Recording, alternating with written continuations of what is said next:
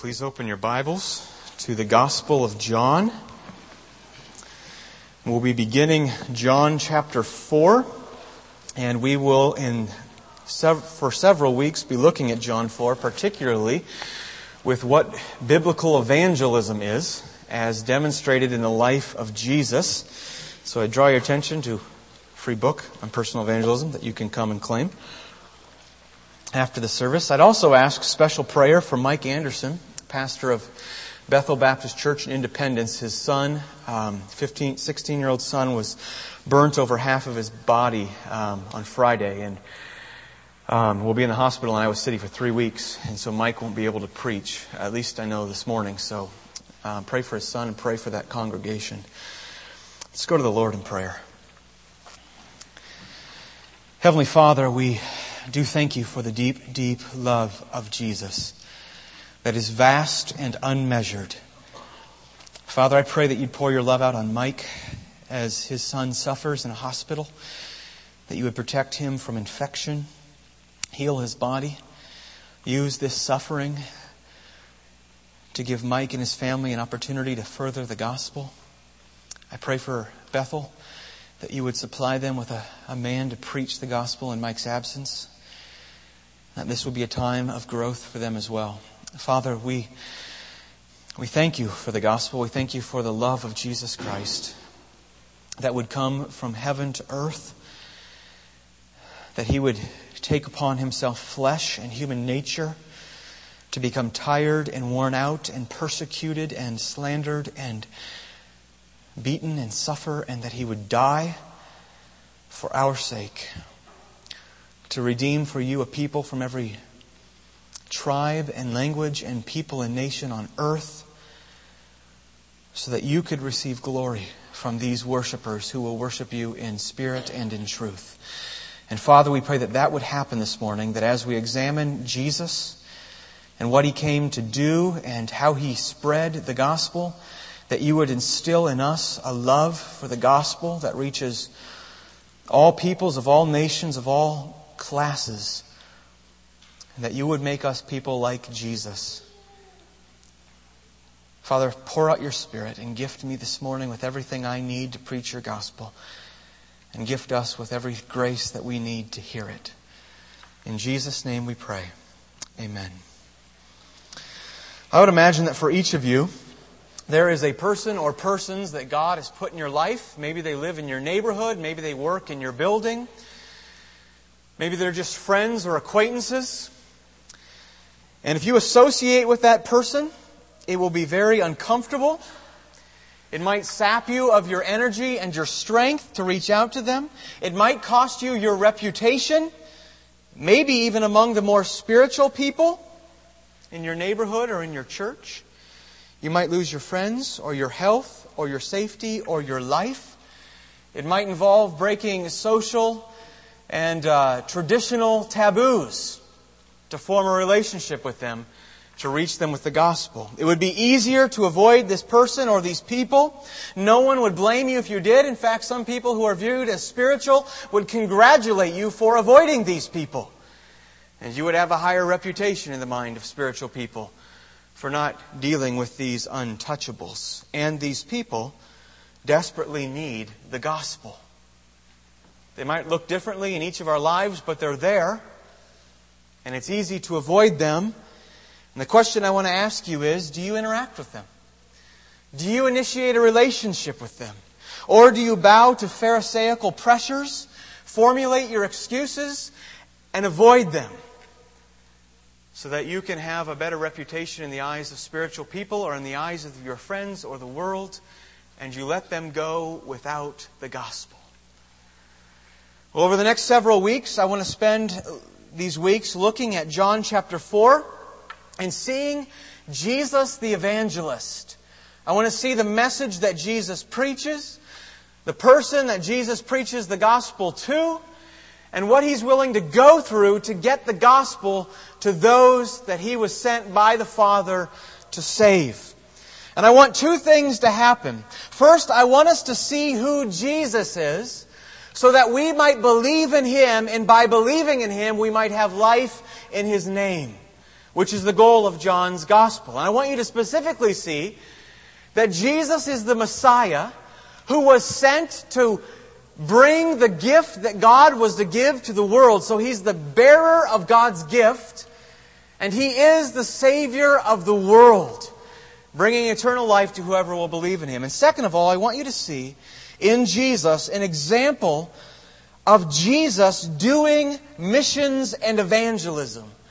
So that we as a church and as individual Christians, you and I, can learn how to imitate Jesus and be more faithful in our calling to go and make disciples of all the nations of the world. Let's begin with verses 1 through 3. Now, when Jesus learned that the Pharisees had heard that Jesus was making more and baptizing more disciples than John, although Jesus himself did not baptize, but only his disciples, he left Judea and departed again for Galilee. Now, we read in chapter 1 how the Pharisees had sent representatives to go and investigate John. John was having a growing ministry. The Pharisees were concerned about this ministry, so they sent someone to find out about him. And now we learn that Jesus is making and baptizing more disciples than John was. Now, if they're concerned about John, they're going to definitely be concerned about Jesus. John clarifies that Jesus wasn't actually doing the baptizing, but his disciples were. Nevertheless, it was Jesus' ministry through which the disciples were baptizing these people, and they were becoming apparently disciples of Jesus. And this drew the attention of the Pharisees. Now, Jesus and John were not popular with the Pharisees. The Pharisees were not saying, good, people preaching the kingdom. This is, this is, a, this is what we're interested in. They were fearful of John and Jesus because John and Jesus did not clear their teaching through the Pharisee approved school of the rabbis. They didn't appeal to teacher so and so and so and so. They didn't go through the rabbi's group. They just preached on the authority that had been invested in them by God and bypassed the Pharisees. They preached the need of repentance for all people, even the Jews to enter the kingdom. John says to the Pharisees, Who warned you to flee from the wrath to come? That's not popular. The Pharisees are the, the spiritual elite, the pure of the pure. And John and Jesus say, You need to repent. And likewise, they used baptism as an initiatory rite of repentance into the kingdom and they used that rite for Jews as well as Gentiles. They didn't just say the unclean Gentiles need to be baptized, but you Jews and you Pharisees need to be baptized. And all of these things threatened the teaching and the authority and the position of the Pharisees. And so they had to do something. They were antagonistic against Jesus and against John. And it's interesting to see how Jesus often responds to those who oppose his ministry. In John chapter 7, we are told that they were seeking to arrest him, but no one laid a hand on him because his hour had not yet come. And in John chapter 10, we read, again they sought to arrest him, but he escaped from their hands. When they came to arrest Jesus, Jesus ran away. Because Jesus knew that he had come to be arrested and suffer and die at a particular place and a particular time. And so if persecution threatened the ministry for which he was sent, he ran away. He fled. He went to a different region. And then when the time came for him to suffer and die, he stepped forward and he said, I'm the guy you're looking for. And didn't call down a legion of angels to free him, but he suffered and died. He kept the gospel central to whether he ran away or whether he endured suffering. What is going to accomplish the purpose of the gospel? Something similar is happening here. The Pharisees are learning about Jesus making and baptizing more disciples. And the Pharisees, in going after Jesus, might draw premature and unwanted attention to Jesus. And Jesus doesn't want his identity to be prematurely revealed. At the end of John chapter 6, they want to come and make him king by force. So Jesus runs away. He came to be king. But it wasn't his time. And so he leaves. And they, the Pharisees could arrange right now to have Jesus arrested and killed by the Gentiles. And this isn't Jesus' time to die. So he, he flees to another region. In other words, what I'm trying to say is apparent or possible persecution, or maybe even active persecution, was the impetus that drove Jesus to go from Judea to Galilee, and in the process, he had to pass through Samaria. And as a result of traveling through Samaria, he reveals who he is and what God has to offer to a Samaritan woman who believes in him and goes and tells a village full of Samaritans who come and meet Jesus and they believe in him. So what has persecution done in this chapter? Persecution is a tool that God uses to spread his gospel throughout the world.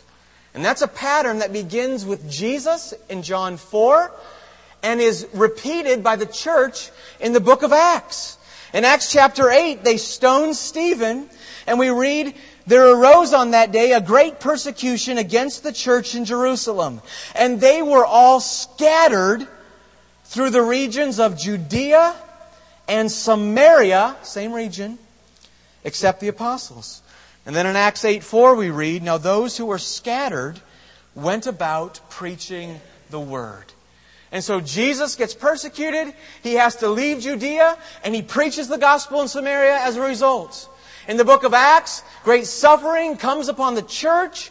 They have to leave Jerusalem. They're scattered through Judea and Samaria, and the gospel is preached in these reasons because of the suffering and the persecution. And that's something that happens throughout church history.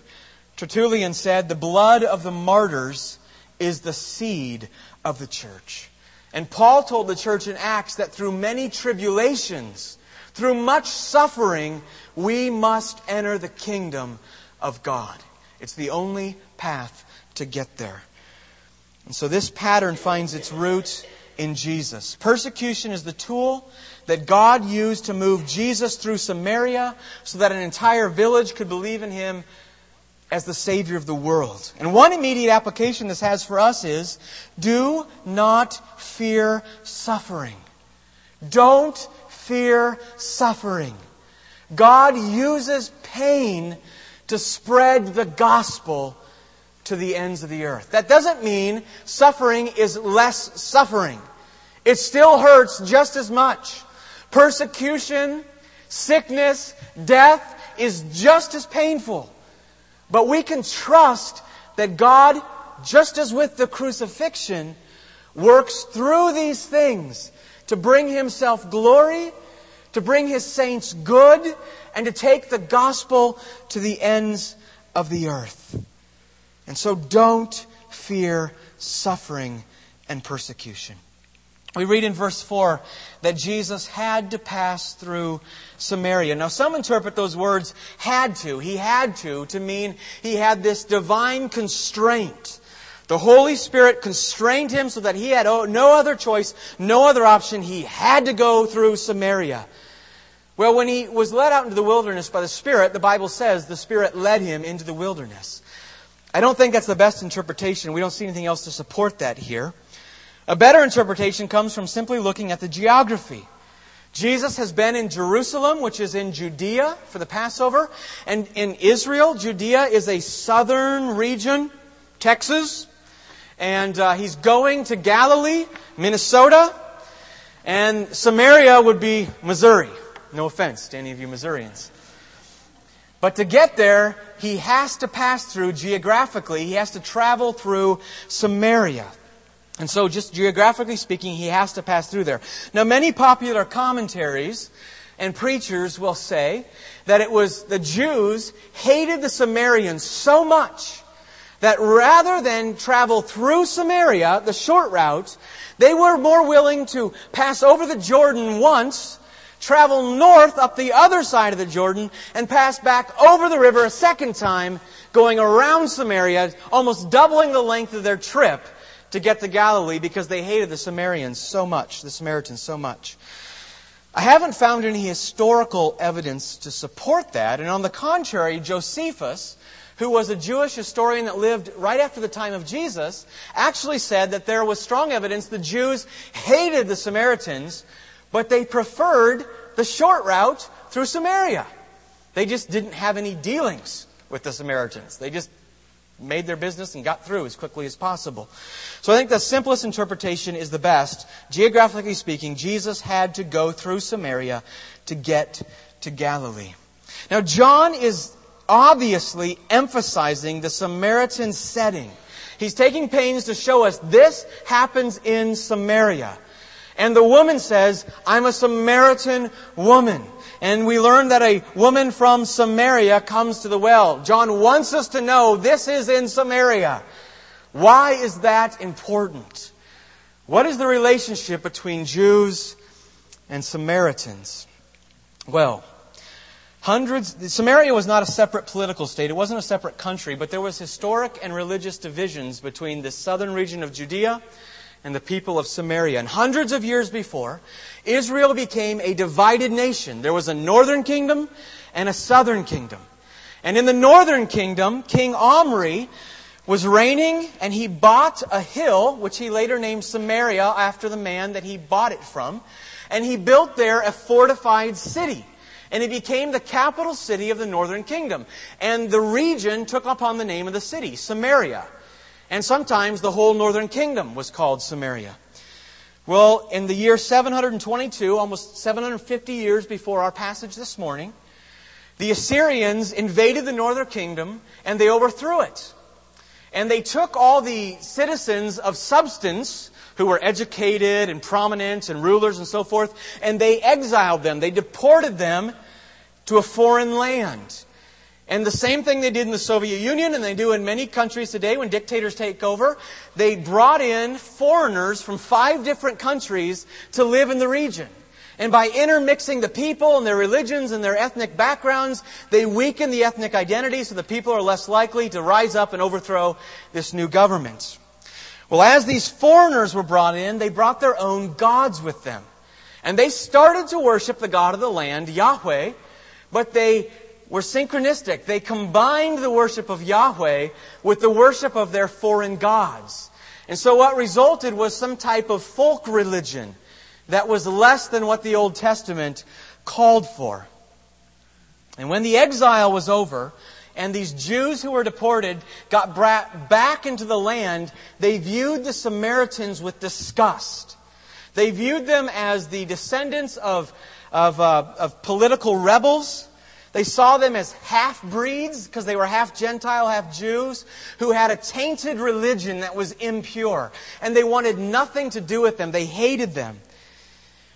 And the Samaritans, as I said, developed their own folk religion. They accepted the Torah, the first five books of the Old Testament, but they rejected all the prophets. They rejected everything that comes after the first five books of the Old Testament. And Moses told them in those first five books to look for the mountain on which the Lord was to be worshipped. And so they believed that was a mountain revealed in Deuteronomy, and that would be Mount Gerizim. And so they built a temple there. And several hundred years later, after they built this temple, Judea from the south comes up and destroys their temple. And so you can see the hatred building between the Samaritans and the Judeans. They just rub each other the wrong way. And they want nothing to do with each other, and this builds for hundreds and hundreds of years. So there were these strong ethnic and political and religious divisions, these barriers, these gulfs that existed between these two people groups, the Jews and the Samaritans. And they wanted nothing to do with each other. Well, so what's the significance of Samaria in this passage? As Jesus does evangelism, well, to borrow the language of Revelation 5 9, John is showing us that the gospel is for every tribe and language and people and nation. The gospel is as much for Samaritans as it is for Jews. John has been giving us a pattern in the gospel so far. Jesus begins by gathering a close ring of followers, disciples, and then where does he go? He goes to Jerusalem, where he reveals who he is in the temple. And then he goes out into the countryside and preaches about who he is in Judea. And now Jesus is moving to Samaria, And at the end of chapter 4, he heals an official son who is a Gentile. So John is showing us a pattern of Jesus preaching about who he is in Jerusalem, and then in Judea and Samaria, and then to all the nations of the earth. There's a progression here. And it's highlighted in this chapter when the village says, We know that this indeed is the Savior of the world. Jesus came to save people from every tribe and language and people and nation. And this has application for the church. In Acts 1 8, Jesus tells the church, You will receive power when the Holy Spirit has come upon you, and you will be my witnesses in Jerusalem and in all Judea and Samaria and to the ends of the earth.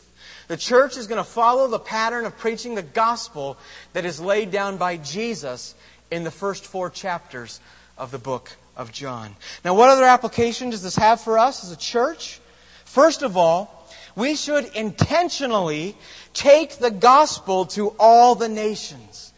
Our goal, we want to see as many people as possible saved. But it is less than biblical to simply say, we want to see as many people believe the gospel as possible. There is a particular commission given by Jesus go and make disciples of all the nations. The church should strategize to get the gospel into every people and language and nation and tribe on earth. And we should be looking and seeing as mission agencies which people groups don't have the gospel and pour our funds in there. It's interesting that in Matthew, Mark, and Luke, all three of those Gospels end with a specific command of Jesus for his disciples to take the gospel to all of creation, to all the nations. John doesn't give us that explicit command, but I think that's because the idea is woven into the entire fabric of John's gospel. It's just there the whole way through to see that Jesus is the Savior of the world. And so Jesus is setting an example of what an evangelistic, missions minded church and believers should be doing. Being intentional about taking the gospel to all the people groups, all the nations of the world. A second thing that we should do is we should glorify Jesus. We should glorify Jesus and we should clarify the gospel by intentionally magnifying the multi ethnic nature of the church. Jesus is not afraid to take the gospel to Samaria and to interact with Samaritans, even to stay in one of their villages for two days, teaching them about who he is, which clarifies he's the Savior of the world. The fact that the church the believing people of God consists of people from every tribe and language and people and nation is a major theme in the Gospel of John, and it's a major theme in the rest of the New Testament that we can't neglect. First of all, it is what Jesus is glorified for in Revelation 5 9. In heaven, they don't just sing to Jesus, You're a great Savior because you saved a lot of people. They're specific in their praise song. They say, Worthy are you to take the scroll and to open its seals, for you were slain, and by your blood you ransomed people for God from every tribe and language and people and nation. In heaven, Jesus is specifically glorified and worshiped as being a multi ethnic Savior who saves people from all the peoples and all the nations and languages and tribes. Furthermore, the multi ethnic nature of the church is essential to the gospel. Matt discussed in his Sunday school class this morning Ephesians chapter 3, where Paul talks about how God has revealed to him the mystery of Christ. And he says, What is the mystery of Christ? In Ephesians 3 6, he says, This mystery is that the Gentiles, the non Jewish nations, are fellow heirs, members of the same body and partakers of the promise in Christ Jesus through the gospel. The mystery that is revealed in the gospel is that the non-Jewish believers have an equal standing with the Jewish believers. They have the same promise. They have the same inheritance. They are one body. You remember in the temple, in John chapter 2, there was a court of the Gentiles. The Gentiles couldn't go into the temple to worship with the Jews. There was a literal wall built that epitomized the hostility between the Jews and the Gentiles. Paul says that wall has been torn down through the body and the blood of Jesus Christ on the cross. By dying for the sins of all the people groups of the world, Jesus makes them one new man, indivisible. Body of Jews and Gentiles. John clarifies this in John 1 9. I think he's writing and speaking primarily to Jews there, and he says, Jesus Christ is the propitiation, the sacrifice that satisfies God's wrath on our behalf for Jews' sins. And not for Jews only, but for the sins of the whole world. Jesus died as a sacrifice on the cross to satisfy the sins of a people he was purchasing for God from every tribe and language and people and nation on the face of the earth. And so if you're an unbeliever here this morning, I don't care what ethnicity you are. If you're not a Christian, I don't care what country you come from. Jesus is the Savior of the world. He died on the cross to purchase people from every tongue and tribe and people and nation. And He is the only Savior of the world. And so you may believe in Him. You are invited to believe in Him. You have freedom to believe in Him. And you must believe in Him. It is obligatory on every one of you here this morning. Jesus is the only Savior, and you must repent and believe on Him. And I would invite you to do that right now.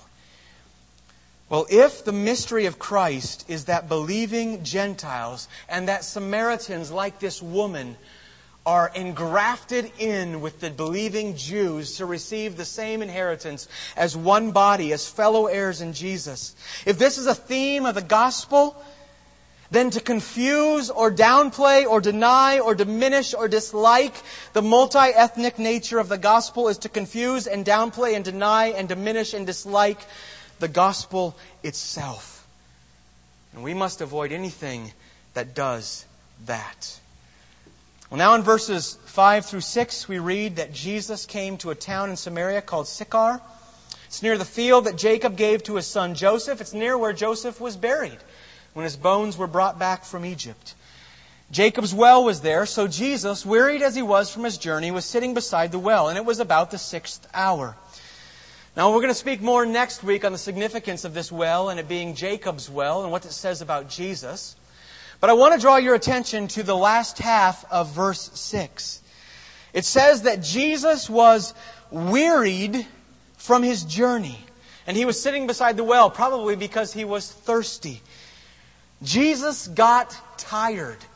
Jesus got thirsty. In John 19, when he's hanging on the cross, he says, I thirst. In Matthew, when he's in the wilderness fasting, Jesus was hungry. Here, when Jesus has been traveling for probably six hours, and the hours were counted from sunrise, so it's about noon. If the sun rose at six o'clock, it's the hottest hour of the day. Jesus' body is worn out and he's thirsty. And what this tells us was Jesus was and is a human being. John is clear in the first chapter that he is God. He is fully God, but he is also fully man. And he had the limitations of human flesh. He got tired. And he got wore out. And he got wore out doing ministry. So the second thing I see from this, there's no command here, I think just an example from Jesus, is that being a minister of the gospel is tiresome work. We see frequent times in the gospel where Jesus tries to withdraw into other regions or out onto the lake and the crowds just hound him. He wants to get rest. He's tired. He sometimes leaves villages with people unministered to. There's no command here, there's just an example. Jesus got wore out and he got tired doing the work the Father gave him to do. Taking the gospel to all the peoples of the world and all the peoples of Cedar Rapids will be tiresome, wearisome, body tiring work. And you might think, well, the pastor's talking about himself. No, I'm not talking about pastors and evangelists. and missionaries because every one of us is a minister of the gospel if we're believers. And we will get wore out spreading the gospel, and that's not a bad thing all the time. There are times for rest, there are times for sleep, there are times for recreation.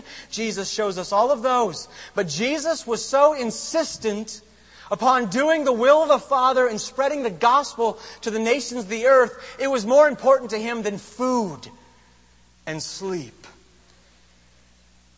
It'll be tiring work to be a Sunday school teacher or a parent or a spouse or a neighbor or a coworker who's trying to take the gospel to people. Bringing up your children in the fear and admonition of the Lord day after day after day after day, month after month, year after year is going to wear you out if you do it right. And be willing to be wore out to give your children the gospel. Teaching Sunday school on Sunday mornings is going to mean you sacrifice an evening or two to dig into God's Word and prepare a lesson for your class. And it might mean you have to sacrifice some recreation or some TV and movie watching. It is worth it. People need to be built up in the gospel. Be willing to sacrifice temporary pleasures for the kingdom.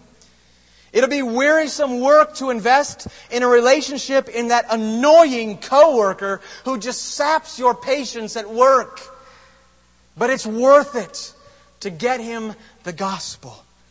It'll be tiresome work to come home after a long day at the office and you want nothing more than to watch Survivor and drink a Coke and go to bed. It'll be tiresome, and you will not want to go out into your yard and help your neighbor rake leaves and get to know him so you can share the gospel. But you need to do it anyway. Be willing to get tired and wore out. You have to know what your balance is. You can't neglect the ministry to your family or your spouse, but you need to be willing to get tired, to wear yourself out for the glory of God. I would just challenge you don't use your energy if you're young or your money and your freedom if you're retired to invest in pleasures and store up recreation on earth where age and memory will make it fade away. Use your freedom and your money and your energy to invest in the kingdom of God where your reward will never wear out for eternity. Let's move on to verses 7 through 9. There came a woman of Samaria to draw water. Jesus said to her, Give me a drink. For his disciples had gone away into the city to buy food. The Samaritan woman said to him, How is it that you, a Jew, ask for a drink from me, a woman of Samaria? For Jews have no dealings with Samaritans. It's interesting that this Samaritan rejects Jesus because he's a Jew. And a few chapters later, the Jews will reject Jesus saying he's a Samaritan with a demon. He just gets rejected by everybody. That's part of being Jesus and his followers. What we see in these verses is a seed that will grow in the rest of the chapter. That the gospel is not simply for every people group, which we've established, but the gospel is for every class of people within those people groups. It's for women, it's for outcasts, it's for the poor, it's for the uneducated, we read in verse 8 Jesus' disciples have gone away to buy him food. Disciples were entrusted with the care of their rabbi. And this woman comes to the well to draw water, and Jesus says to her, Give me a drink. She says, Why are you, a Jew, asking me, a Samaritan, for a drink of water? And John clarifies for us Jews don't have any dealings with Samaritans. Now, that word for having any dealings with someone is literally a word that says you don't share dishes in common. In this society, the way that you showed friendship with someone is you shared a meal. You know, in the Middle East, you share a cup of tea. You have someone in your home, you share your dishes. And Jesus didn't have anything to draw water from the well with, so that meant he had to drink water from her water jar, a Samaritan outcast woman. And Jesus is more than willing to drink from her water jar. These verses show us that Jesus crossed ethnic and cultural and gender and social and religious boundaries, gulfs, fences, to take the gospel not just to every people group, but to those of every class within those people groups. This woman is a Samaritan. I've explained why the Jews hated the Samaritans and vice versa. But she's not just a Samaritan, she is a Samaritan woman. Shortly after Jesus' time, the Jewish leaders will codify a law that says that Samaritan women are classified as menstruants from the cradle, quote unquote, meaning that they were perpetually, always, ceremonially unclean. A Samaritan woman could never come into God's presence. And if you touched one or haven't had any dealings with a Samaritan woman, you were unclean and could not come to the temple to worship God. And Jesus says, Let me drink from your water jar, Samaritan woman. The Jews found Samaritans and Samaritan women disgusting. But that wasn't a requirement of Scripture. This was a self imposed law that the Jews formed. They went beyond the Bible to try to protect purity, and Jesus has nothing to do with building man made fences around the gospel. Jesus has nothing to do with this secondary separation with the Jewish purity scruples, with self imposed extra biblical uh, regulations.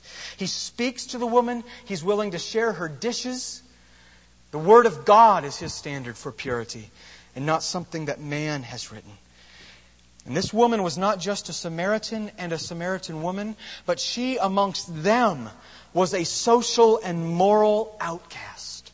It was common for women in these days to go together as a group socially to the well to draw water. And they would usually go early in the morning or later in the evening when it wasn't so hot. The fact that she comes by herself and these were big water jars you carried on your hip or your shoulder. And she comes at noon, the hottest part of the day, hints to us that she is a social outcast. And we'll find out later in, the, in this chapter why. And Jesus knows at this point why. It's because she is a serial fornicator. She doesn't have a husband. She's living with, sleeping with, having sexual relations with a man that's not her husband. And this is the sixth guy in a row that she's been sleeping with. She is in deep moral sin. Maybe you're there this morning. And she is an outcast because she is a moral failure. And the, the own people of her own village won't have anything to do with her. Jesus is omniscient. Jesus knows her moral state. He knows the social taboos. He knows what this will do to his reputation, and he talks to her anyway. Someone should have told Jesus he was going to ruin his witness. Don't we usually mean by that? You're going to ruin your reputation with the spiritually elite? Jesus was witnessing. That's what he was doing.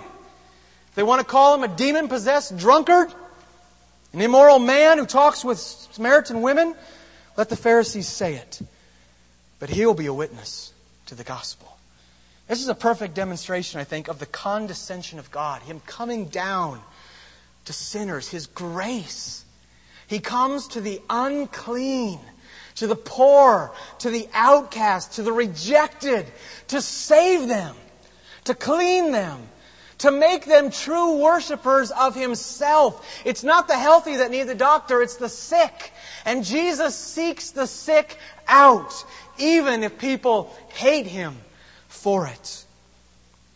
Jesus is not content to take the gospel to the Samaritans, but to the worst and lowest class of the Samaritans. Notice what we see when we compare the beginning of John chapter 3 with the beginning of John chapter 4. We have two characters here. We have Nicodemus and we have a Samaritan woman. And Jesus talks to them both, and they are as different as night and day. In fact, Nicodemus came at night to protect his reputation. She came at high noon because she had a bad reputation. He has a name, Nicodemus. She remains nameless. He is a Jew. She is a Samaritan. He is a man. She is a woman. He is a Pharisee. She is an outcast. He is the teacher of Israel. She is likely uneducated.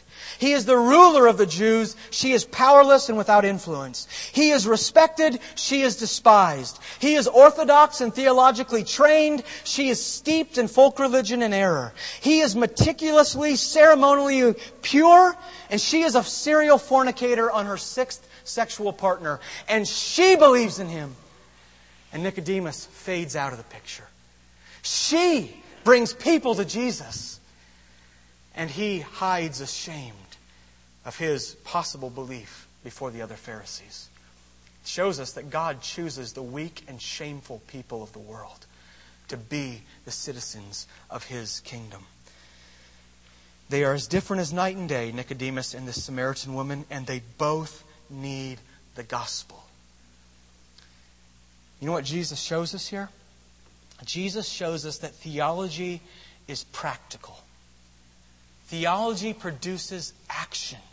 When you understand the nature and the goal of the gospel, of God sending His Son because He so loves the world, it changes how you act. It influences who you share that gospel with. What we do and how we act as Christians and as a church, especially in missions and evangelism, is based on what we believe about the gospel. Christian life flows from your understanding of the gospel. God sent His Son because He loved the world.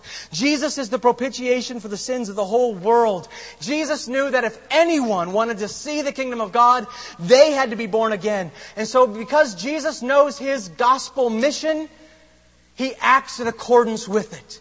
And He preaches to the Jew, to the Samaritan, to the Gentile, to the respected, and to the outcast alike. Because they all need the gospel, and they all need to be born again. Jew and Gentile, rich and poor, slave and free, male and female.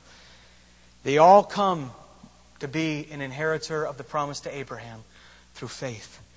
This also has an immediate application for us. First of all, show no partiality in evangelism and missions. Show no partiality in evangelism and missions unless you prioritize the unreached people groups of the world. We cannot pick and choose to whom we take the gospel. We cannot say, this person, they are just disgusting societally. The church would look down on me on shame. If I went to where they're at and I shared the gospel with them, I would be rejected by some people. You can't do that because that doesn't flow from the gospel. If we want to reach the world with the gospel, it'll mean that we have to be around people that make us uncomfortable. We will have to break non biblical taboos and be associated with people that will make us unpopular with the Pharisees. Second of all, show no partiality in the church. Show no partiality in the church based on ethnicity or class.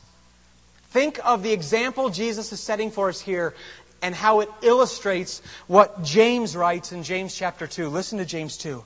My brothers, show no partiality as you hold the faith in our Lord Jesus Christ, the Lord of glory. For if a man wearing a gold ring and fine clothing comes into your assembly, and a poor man in shabby clothing also comes in, and if you pay attention to the one who wears the fine clothing and say, Oh, you sit here in a good place. Well, you say to the man, the poor man, you stand over there or sit down at my feet.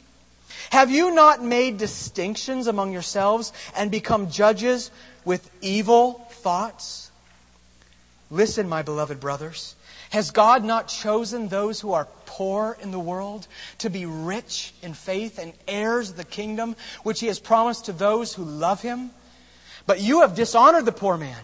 If you really fulfill the royal law according to the scripture, you shall love your neighbor as yourself. You are doing well. But if you show partiality, you are committing sin and are convicted by the law as transgressors. And when Jesus illustrates the point of loving your neighbor as yourself, and someone says, Who is my neighbor? Who does he pick? But a Samaritan, a good Samaritan. If you show partiality based on ethnicity or on class in the church, who you pick to serve, who you pick to fellowship with, who you pick to hang around and have conversations with, who you welcome in with enthusiasm, and who you just say, well, it's good they're here. That's a matter of the gospel whether or not you live it out as a body. If we secretly want, and I think if we search our hearts, I know there's, it's there in my heart sometimes.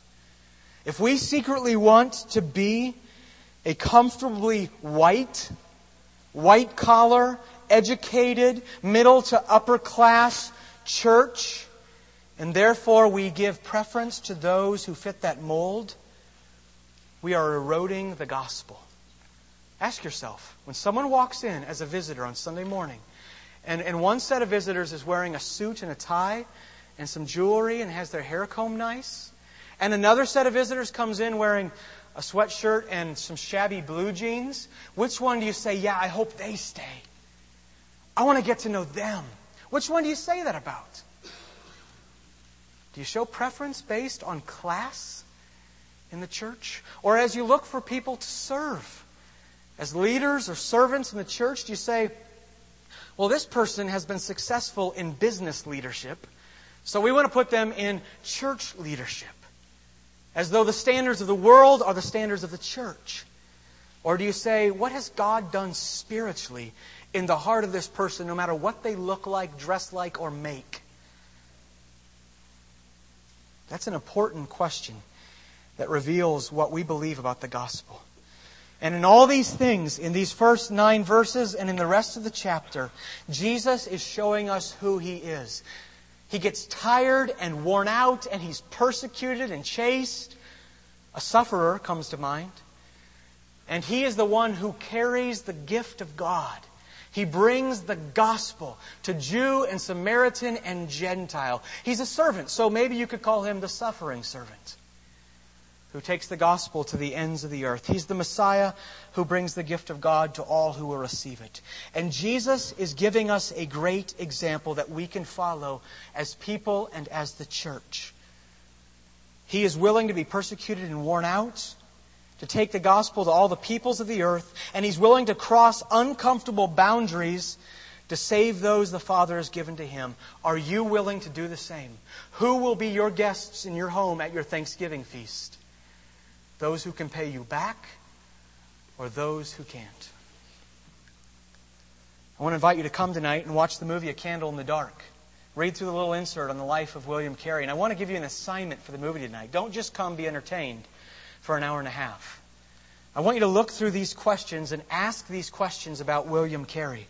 How did the life and mission work of William Carey imitate Jesus Christ in John 4 and illustrate that controversy and suffering serve to spread the gospel. How does William Carey show us controversy and suffering serve to spread the gospel? How does the life and mission work of William Carey show us that the gospel is for every tribe and language and people and nation? How does the life and mission work of William Carey imitate Jesus Christ and illustrate that the spreading of the gospel is tiresome and painful work? And how does he will illustrate that the gospel is for every class of people?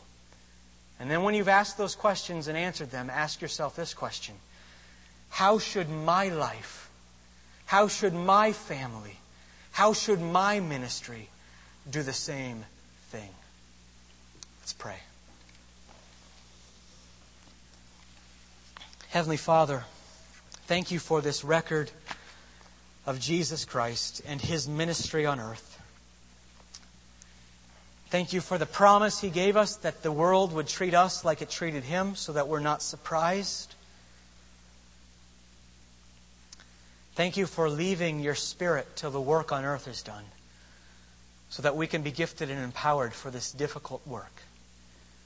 Father, I pray that this morning and always we would turn our eyes upon Jesus and that we would find in him both our gospel